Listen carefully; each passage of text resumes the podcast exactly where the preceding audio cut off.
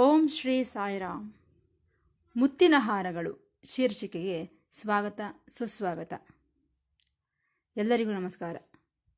ಪ್ರತಿ ಭಾನುವಾರದಂದು ಪ್ರಸಾರವಾಗುವ ಮುತ್ತಿನ ಹಾರಗಳು ಶೀರ್ಷಿಕೆಯಲ್ಲಿ ಪ್ರೊಫೆಸರ್ ಅನಿಲ್ ಕುಮಾರ್ ಕಾಮರಾಜ್ರವರು, ಭಗವಾನ್ ಶ್ರೀ ಸತ್ಯಸಾಯಿ ಬಾಬಾರವರೊಂದಿಗೆ ಸಂಭಾಷಿಸಿದಂತಹ ಮಧುರವಾದ ಸಂಭಾಷಣೆಗಳನ್ನು ಕುರಿತು ನಮ್ಮೊಂದಿಗೆ ಹಂಚಿಕೊಳ್ಳುತ್ತಿದ್ದಾರೆ. ನಾವೆಲ್ಲರೂ ಈ ಮಧುರವಾದ ಸಂಭಾಷಣೆಗಳನ್ನು ಕೇಳಿ ಆನಂದಿಸಿ ಭಗವಾನ್ ಬಾಬಾರವರ ದಿವ್ಯಾನುಗ್ರಹಕ್ಕೆ ಪಾತ್ರರಾಗೋಣ. ಅಂದ ಹಾಗೆ ಈ ದಿನವೂ ಸಹ ವಿದ್ಯಾರ್ಥಿಗಳು ಒಂದು ವಿಚಿತ್ರ ಪ್ರದರ್ಶನವನ್ನು ನೀಡಿದರು. ಇದು ಸಹ ಮೌನ ಪ್ರದರ್ಶನವೇ.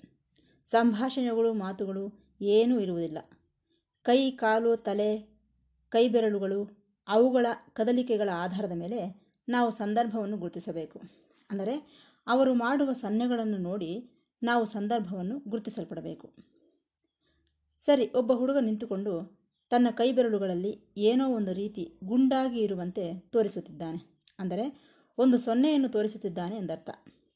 ತನ್ನ ಕೈಯನ್ನು ಮೇಲಕ್ಕೆತ್ತಿ ತನ್ನ ತಲೆಯ ಸುತ್ತಲೂ ಗುಂಡಾಗಿ ತನ್ನ ಕೈಗಳನ್ನು ತಿರುಗಿಸಿ ತೋರಿಸುತ್ತಿದ್ದಾನೆ.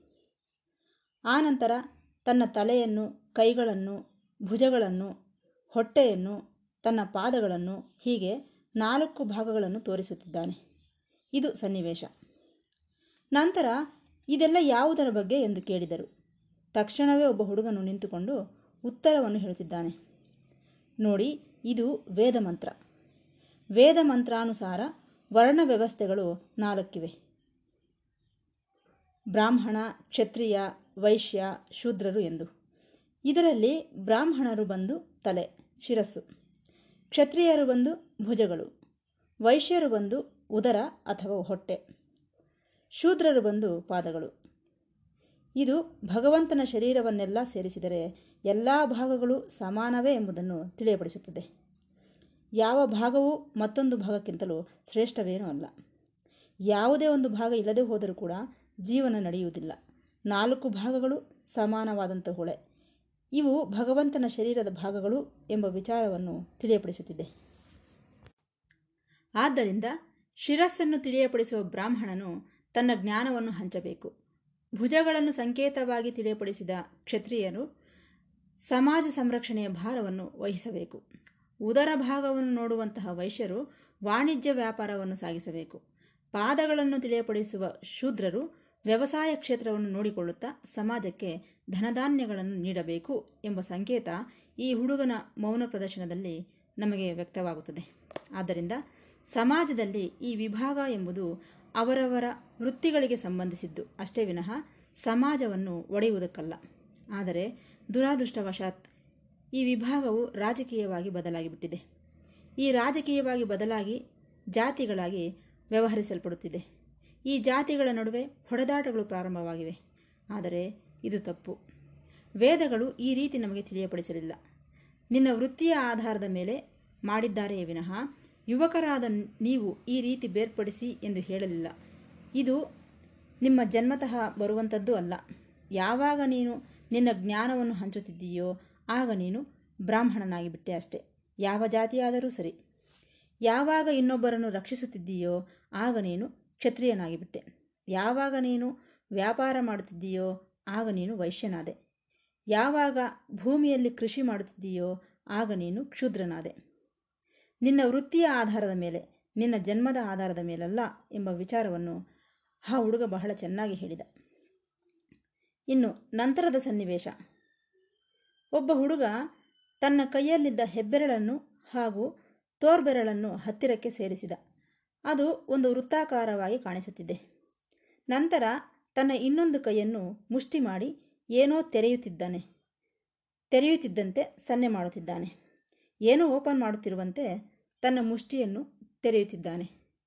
ಇದರ ಅಂತರಾರ್ಥವೇನು ಎಂದು ಪ್ರಶ್ನೆ ಕೇಳಿದರು. ಅದಕ್ಕೆ ಉತ್ತರವನ್ನು ಹೇಳುತ್ತಿದ್ದಾರೆ.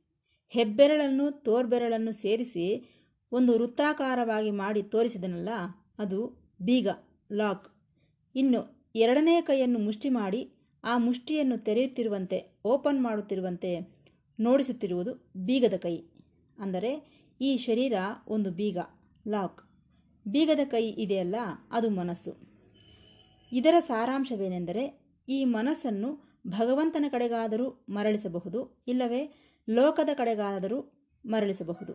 ದೈವದ ಕಡೆಗೆ ಮರಳಿಸಿದರೆ ಮೋಕ್ಷ, ಲೋಕದ ಕಡೆಗೆ ಮರಳಿಸಿದರೆ ಬಂಧ.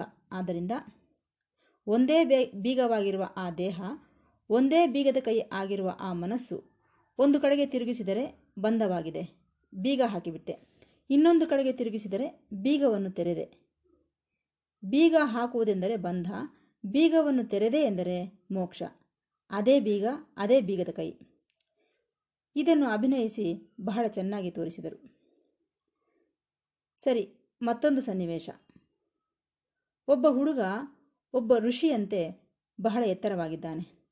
ಆತನು ಮುಂದೆ ನಡೆಯುತ್ತಿದ್ದಾನೆ, ಆತನ ಹಿಂದೆ ಕೆಲವು ಮಂದಿ ಬರುತ್ತಿದ್ದಾರೆ. ಹೀಗೆ ನಡೆದುಕೊಂಡು ಬರುತ್ತಿದ್ದರೆ ಅವರ ಮುಂದೆ ಒಬ್ಬ ಬಹಳ ಕೃಶದೇಹವನ್ನು ಹೊಂದಿರುವಂತಹ ಒಬ್ಬ ಬಲಹೀನನು ಬಂದು ಮುಂದೆ ನಡೆದುಕೊಂಡು ಹೋಗುತ್ತಿರುವ ಆ ಯೋಗಿಯ ಪಾದಗಳ ಮೇಲೆ ಬಿದ್ದನು. ಈತನಿಗೇನೋ ಕೋಪ ಬಂದು, ಛೀ, ಎದ್ದೇಳು ಮೇಲೆ. ಹೋಗು ಆ ಕಡೆಗೆ. ನನ್ನನ್ನು ಮುಟ್ಟಬೇಡ ಎಂದು ಆ ಬಲಹೀನನನ್ನು ಶಪಿಸುತ್ತಾ ಕೋಪೋದ್ರಿಕ್ತನಾಗಿರುವಂತೆ ತಮ್ಮ ಮುಖಾಭಿನಯದ ಮೂಲಕ ಅಭಿನಯಿಸಿ ಪ್ರದರ್ಶಿಸಿದರು. ಆಗ ಆ ಯೋಗಿಯ ಮಾತನ್ನು ಕೇಳಿ ಆ ಬಲಹೀನನು ಗಡಗಡನೆ ನಡುಗಿ ತನ್ನ ಶರೀರವನ್ನು ತನ್ನ ಬೆರಳುಗಳಿಂದ ತೋರಿಸುತ್ತಿದ್ದಾನೆ. ನಂತರ ಈ ಯೋಗಿಯಾದವನು ಬಂದು ಆ ಬಲಹೀನನ ಪಾದಗಳ ಮೇಲೆ ಬಿದ್ದನು. ಇದು ಸನ್ನಿವೇಶ. ಇದರ ಸಂದೇಶವೇನು ಎಂದು ಕೇಳಿದರು. ಆಗ ಒಬ್ಬ ಹುಡುಗ ನಿಂತುಕೊಂಡು, ನೋಡಿ ಇದು ಆದಿಶಂಕರಾಚಾರ್ಯರ ಜೀವನ ಚರಿತ್ರೆ. ಶಂಕರಾಚಾರ್ಯರು ತಮ್ಮ ಶಿಷ್ಯರೊಂದಿಗೆ ಬೆಳಗಿನ ಸ್ನಾನಕ್ಕಾಗಿ ನದಿಯ ಕಡೆಗೆ ಹೋಗುತ್ತಿದ್ದಾರೆ. ಆ ಸಂದರ್ಭದಲ್ಲಿ ಆತನಿಗೆ ಎದುರಾಗಿ ಒಬ್ಬ ಅಸ್ಪೃಶ್ಯನು ನಡೆದುಕೊಂಡು ಬಂದು ಶಂಕರಾಚಾರ್ಯರ ಪಾದಗಳ ಮೇಲೆ ಬಿದ್ದು ನಮಸ್ಕರಿಸಿದನು. ತಕ್ಷಣವೇ ಶಂಕರಾಚಾರ್ಯರು ಕೋಪ ಬಂದು, ನಾನು ಸ್ನಾನಕ್ಕೆ ಹೋಗುತ್ತಿದ್ದರೆ ನೀನು ಬಂದು ನನ್ನ ಪಾದಗಳ ಮೇಲೆ ಬೀಳುತ್ತೀಯಾ? ಎಷ್ಟು ಧೈರ್ಯ ನಿನಗೆ? ಎಂದು ಆತನ ಮೇಲೆ ಕೋಪಗೊಂಡನು. ಇನ್ನು ಆ ಪಾದಗಳನ್ನು ಹಿಡಿದುಕೊಂಡಂತಹ ಅಸ್ಪೃಶ್ಯನಿದ್ದಾನಲ್ಲ, ಬಲಹೀನನಾಗಿ ಕೃಷದೇಹವನ್ನು ಹೊಂದಿರುವಂತಹವನು ಹೇಳುತ್ತಿದ್ದಾನೆ. ಹೇ ಮಹರ್ಷಿ, ಯಾರು ಯಾರನ್ನು ಮುಟ್ಟಿಕೊಂಡರು? ಯಾರ ಮೇಲೆ ನೀನು ಕೋಪಿಸಿಕೊಳ್ಳುತ್ತಿದ್ದೀಯಾ? ನಾನು ನಿನ್ನ ಶರೀರವನ್ನು ಮುಟ್ಟಿಕೊಂಡೆ, ಅಷ್ಟೇ ತಾನೆ. ಆದರೆ ನೀನು ಎಲ್ಲರಿಗೂ ನಾನು ಶರೀರವಲ್ಲ ಎಂದು ಹೇಳುತ್ತಿದ್ದೀಯಲ್ಲ? ಶರೀರವಲ್ಲ ಎಂದುಕೊಂಡರೆ ನಿನ್ನ ಶರೀರ ನನ್ನ ಶರೀರ, ಒಂದೇ ತಾನೆ? ಈ ಶರೀರ ತಾತ್ಕಾಲಿಕವಾದುದು ತಾನೆ. ಒಂದಲ್ಲ ಒಂದು ದಿನ ನಾಶವಾಗಬೇಕ ಬೇಕಲ್ಲವೇ ನೀನಾದರೂ ಅಷ್ಟೇ, ನಾನಾದರೂ ಅಷ್ಟೇ ತಾನೆ. ಹೀಗಿರುವಾಗ ನಿನ್ನ ಶರೀರವನ್ನು ಮುಟ್ಟಿಕೊಂಡಿದ್ದಕ್ಕೆ ನನ್ನ ಮೇಲೆ ಕೋಪಿಸಿಕೊಳ್ಳುತ್ತಿದ್ದೀಯಲ್ಲ? ನಿನ್ನ ಆತ್ಮವನ್ನೇನು ನಾನು ಮುಟ್ಟಿಕೊಳ್ಳಲಿಲ್ಲವಲ್ಲ? ನಿಜವಾದ ಆತ್ಮ ಎಲ್ಲರಲ್ಲೂ ಒಂದೇ ತಾನೆ. ಸರ್ವಾತ್ಮ ಪರಮಾತ್ಮನಲ್ಲವೇ ಎಂದು ಕೇಳಿದ. ಆಗ ಇದನ್ನೆಲ್ಲ ಕೇಳಿಸಿಕೊಂಡಂತಹ ಆ ಶಂಕರಾಚಾರ್ಯರು ತಕ್ಷಣವೇ ಆ ಅಸ್ಪೃಶ್ಯನ ಪಾದಗಳ ಮೇಲೆ ಬಿದ್ದು ತನ್ನನ್ನು ಕ್ಷಮಿಸಿ ಎಂದು ಕೇಳುತ್ತಿದ್ದಾನೆ. ಈ ಅಸ್ಪೃಶ್ಯನು ಯಾರು? ಸಾಕ್ಷಾತ್ ಯಮಧರ್ಮರಾಜನು. ಈ ಯಮಧರ್ಮರಾಜನು ಲೋಕಕ್ಕೆ ಒಂದು ಸಂದೇಶವನ್ನು ನೀಡಬೇಕಾಗಿತ್ತು. ಹಾಗಾಗಿ ಯಮಧರ್ಮರಾಜನು ಪ್ರತ್ಯಕ್ಷನಾಗಿ ಶಂಕರಾಚಾರ್ಯರ ಅಜ್ಞಾನವನ್ನು ತೊಲಗಿಸಿದನು ಎಂಬ ವಿಚಾರವನ್ನು ಇವರು ಮಾಡಿದಂತಹ ಮೂಕಾಭಿನಯದ ಮೂಲಕ ತಿಳಿದುಕೊಂಡೆವು. ಇನ್ನು ಕೊನೆಯ ಸನ್ನಿವೇಶ. ಒಬ್ಬ ಹುಡುಗ ಮುಂದೆ ನಡೆದುಕೊಂಡು ಹೋಗುತ್ತಿದ್ದಾನೆ. ಅವನ ಹಿಂದೆ ಮತ್ತೊಬ್ಬ ಹುಡುಗ ನಡೆಯುತ್ತಿದ್ದಾನೆ. ಇಷ್ಟರೊಳಗೆ ಇನ್ನೊಬ್ಬ ಹುಡುಗ ಅಲ್ಲೇ ಪಕ್ಕದಲ್ಲಿ ಒಬ್ಬ ರಾಕ್ಷಸಿಯೊಂದಿಗೆ ಹೋರಾಡುತ್ತಿರುವಂತೆ ನಟಿಸುತ್ತಿದ್ದಾನೆ ನಂತರ ಇನ್ನೊಬ್ಬ ಹುಡುಗ ಅಲ್ಲೇ ಕುಳಿತುಕೊಂಡು ಏನೋ ಆಟವಾಡುತ್ತಿರುವಂತೆ ನಟಿಸುತ್ತಿದ್ದಾನೆ. ಇದು ಸನ್ನಿವೇಶ. ಇದರ ಸಂದೇಶವೇನೆಂದು ಕೇಳಿದರು. ಅದಕ್ಕೆ ಉತ್ತರ. ಮುಂದೆ ನಡೆಯುತ್ತಿರುವವನು ಆತನ ಹಿಂದೆ ನಡೆಯುತ್ತಿರುವವನು ಅವರ ಬಗ್ಗೆ ನಿಮಗೆ ತಿಳಿಯಪಡಿಸಿದೆ. ಮುಂದೆ ನಡೆಯುತ್ತಿರುವವನನ್ನು ಅನುಸರಿಸಿ ಅದೇ ದಾರಿಯಲ್ಲಿ ಹಿಂದೆ ಬರುತ್ತಿರುವವನು ನಡೆಯುತ್ತಿದ್ದಾನೆ. ಇದು ಏನನ್ನು ತಿಳಿಯಪಡಿಸುತ್ತದೆ? ಫಾಲೋ ದಿ ಮಾಸ್ಟರ್, ನಿನ್ನ ಗುರುವನ್ನು ಅನುಸರಿಸು ಎಂಬ ಸಂದೇಶವನ್ನು ತಿಳಿಸಿಕೊಡುತ್ತಿದೆ. ಇನ್ನು ಎರಡನೆಯದು, ರಾಕ್ಷಸಿಯೊಂದಿಗೆ ಹೋರಾಡುತ್ತಿದ್ದಂತೆ ನಟಿಸುತ್ತಿದ್ದಾನೆ. ಇದು ಏನೆಂದು ತಿಳಿಸಿಕೊಡುತ್ತದೆ? ಫೇಸ್ ದಿ ಡೆವಿಲ್ ರಾಕ್ಷಸಿ ಅದನ್ನು ಎದುರಿಸು ಎಂಬ ಸಂದೇಶವನ್ನು ತಿಳಿಸಿಕೊಡುತ್ತದೆ. ಇನ್ನು ಮೂರನೆಯದು, ಆನಂದದಿಂದ ಆಟವಾಡುತ್ತಿದ್ದಾನೆ. ಇದು ಏನೆಂದು ತಿಳಿಸಿಕೊಡುತ್ತದೆ? ಫೈಟ್ ಟು ದ ಎಂಡ್ ಕೊನೆಯವರೆಗೂ ಹೋರಾಡು ಎಂಬ ಸಂದೇಶವನ್ನು ತಿಳಿಸಿಕೊಡುತ್ತದೆ. ಇನ್ನು ಹಾಯಾಗಿ ನೆಮ್ಮದಿಯಿಂದ ಕುಳಿತಿದ್ದಾನಲ್ಲ, ಇದು ಏನೆಂದು ತಿಳಿಸಿಕೊಡುತ್ತದೆ? ಫಿನಿಶ್ ದಿ ಗೇಮ್ ಆಟವನ್ನು ಮುಕ್ತಾಯಗೊಳಿಸು ಎಂದು ತಿಳಿಯಪಡಿಸುತ್ತದೆ. ಇಷ್ಟಕ್ಕೆ ನಿಮಗೆಲ್ಲರಿಗೂ ಇದರಲ್ಲಿರುವ ಪಾತ್ರಗಳ ಬಗ್ಗೆ ಅರ್ಥವಾಗಿರುತ್ತದೆ. ಮೊದಲನೆಯದು, ಒಬ್ಬನು ನಡೆಯುವುದು, ಅವನ ಹಿಂದೆ ಇನ್ನೊಬ್ಬನು ಆತನ ದಾರಿಯಲ್ಲಿ ಅನುಸರಿಸಿಕೊಂಡು ನಡೆಯುವುದು. ಅಂದರೆ, ಗುರುವನ್ನು ಅನುಸರಿಸು ಫಾಲೋ ದ ಮಾಸ್ಟರ್ ಇನ್ನು ಎರಡನೆಯದು, ರಾಕ್ಷಸಿಯೊಂದಿಗೆ ಹೋರಾಡು. ಯಾರು ಆ ರಾಕ್ಷಸಿ? ಪ್ರಪಂಚದಲ್ಲಿರುವ ಆಕರ್ಷಣೆಗಳು, ಅವುಗಳೊಂದಿಗೆ ಹೋರಾಡು. ಫೇಸ್ ಡಿ ಡೆವಿಲ್ ಇನ್ನು ಮೂರನೆಯದು ಆನಂದದಿಂದ ಆಟವಾಡುತ್ತಿರುವುದು. ಆಡುತ್ತಿರುವ ಆಟವನ್ನು ಕೊನೆಯವರೆಗೂ ಆಡಬೇಕು. ಆ ಆಟವನ್ನು ಮಧ್ಯದಲ್ಲಿ ನಿಲ್ಲಿಸಬಾರದು. ಅದೇ ಫೈಟ್ ಟು ದ ಎಂಡ್. ಆಡುತ್ತಿರುವ ಆಟ ಮುಗಿಯುವವರೆಗೂ ಆಡುತ್ತಿರು ಎಂದು ತಿಳಿಸಿಕೊಡುತ್ತದೆ. ಇನ್ನು ನಾಲ್ಕನೆಯದು, ಹಾಯಾಗಿ ನೆಮ್ಮದಿಯಿಂದ ವಿರಾಮವಾಗಿ ಕುಳಿತುಕೊಂಡಿರುವುದು. ಇದು ಫಿನಿಶ್ ದಿ ಗೇಮ್. ಆಡುತ್ತಿರುವ ಆಟವನ್ನು ಮುಕ್ತಾಯಗೊಳಿಸು ಎನ್ನುವಂತಹ ವಿಚಾರವನ್ನು ನಮಗೆ ತಿಳಿಸಿಕೊಡುತ್ತದೆ.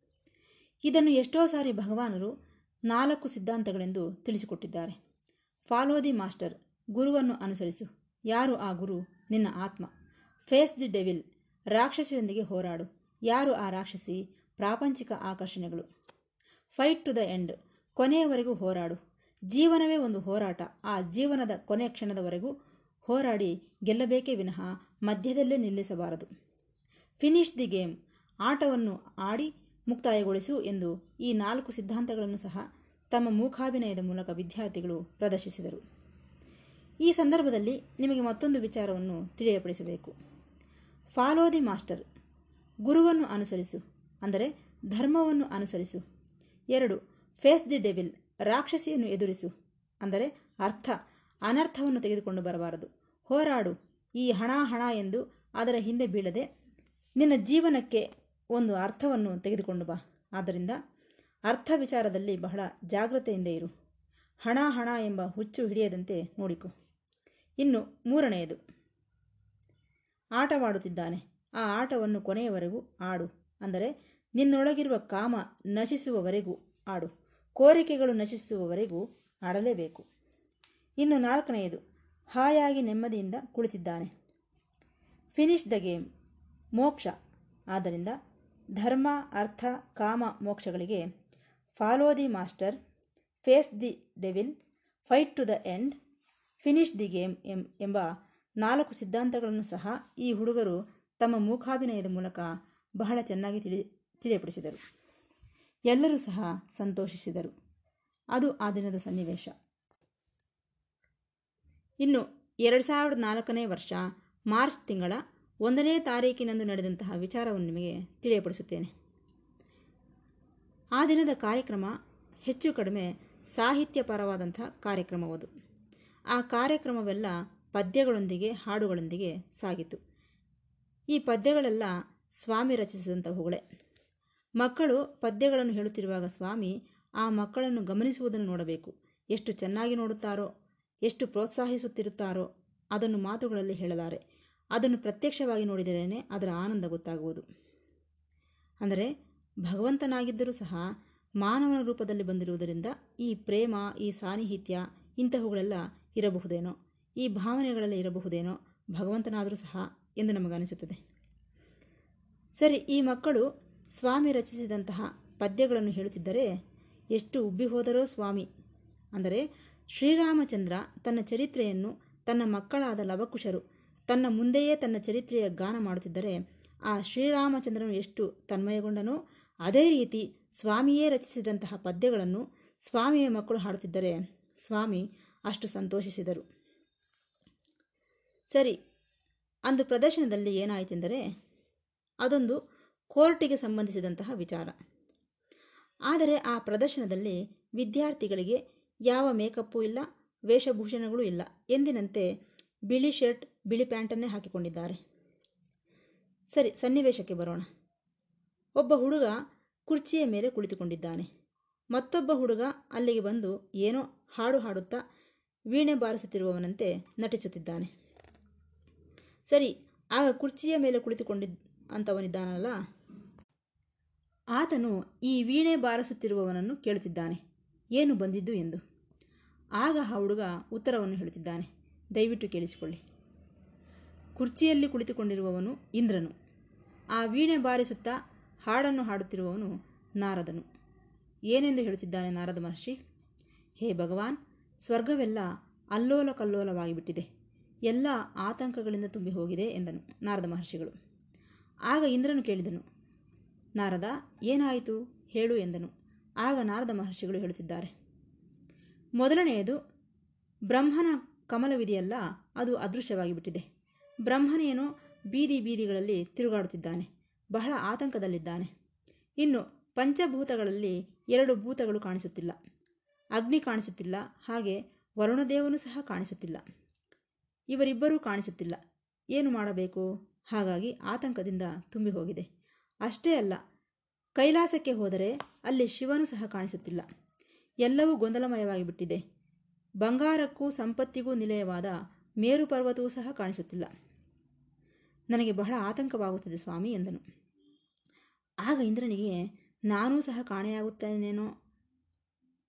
ಬ್ರಹ್ಮದೇವನ ಕಮಲ ಕಾಣಿಸುತ್ತಿಲ್ಲ, ಶಿವನೂ ಕಾಣಿಸುತ್ತಿಲ್ಲ, ಅಗ್ನಿ, ವಾಯುದೇವನೂ ಕಾಣಿಸುತ್ತಿಲ್ಲವೆಂದರೆ ಇನ್ನು ನಾನು ಸಹ ಮಾಯವಾಗುತ್ತೇನೇನೋ? ಎಂದು ಇಂದ್ರನು ನಾರದ ಮಹರ್ಷಿಗಳಿಗೆ ಹೇಳಿದನು. ಆಗ ನಾರದ ಮಹರ್ಷಿಗಳು ಇಂದ್ರ ಆತಂಕ ಪಡಬೇಡ. ನಾವು ಮಹಾವಿಷ್ಣುವನನ್ನು ಪ್ರಾರ್ಥಿಸೋಣ. ಇದಕ್ಕೆ ಪರಿಹಾರವನ್ನು ನೀಡು ಎಂದು ಕೇಳೋಣ. ಈ ಕಾಣಿಸದೇ ಇರುವವರ ಬಗ್ಗೆ ಅವರೆಲ್ಲರೂ ಎಲ್ಲಿದ್ದಾರೆ ಸ್ವಾಮಿ ಎಂದು ಕೇಳೋಣ. ಆಗ ಆತನು ಕರುಣೆಯಿಂದ ಹೇಳುತ್ತಾನೆ ಎಂದನು ನಾರದ ಮಹರ್ಷಿಗಳು.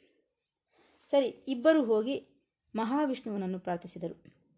ಆಗ ಮಹಾವಿಷ್ಣು, ನೋಡಿ, ಶಿವನು ಕಾಣಿಸುತ್ತಿಲ್ಲ ಎನ್ನುತ್ತೀರಿ. ಇದು ತಪ್ಪು.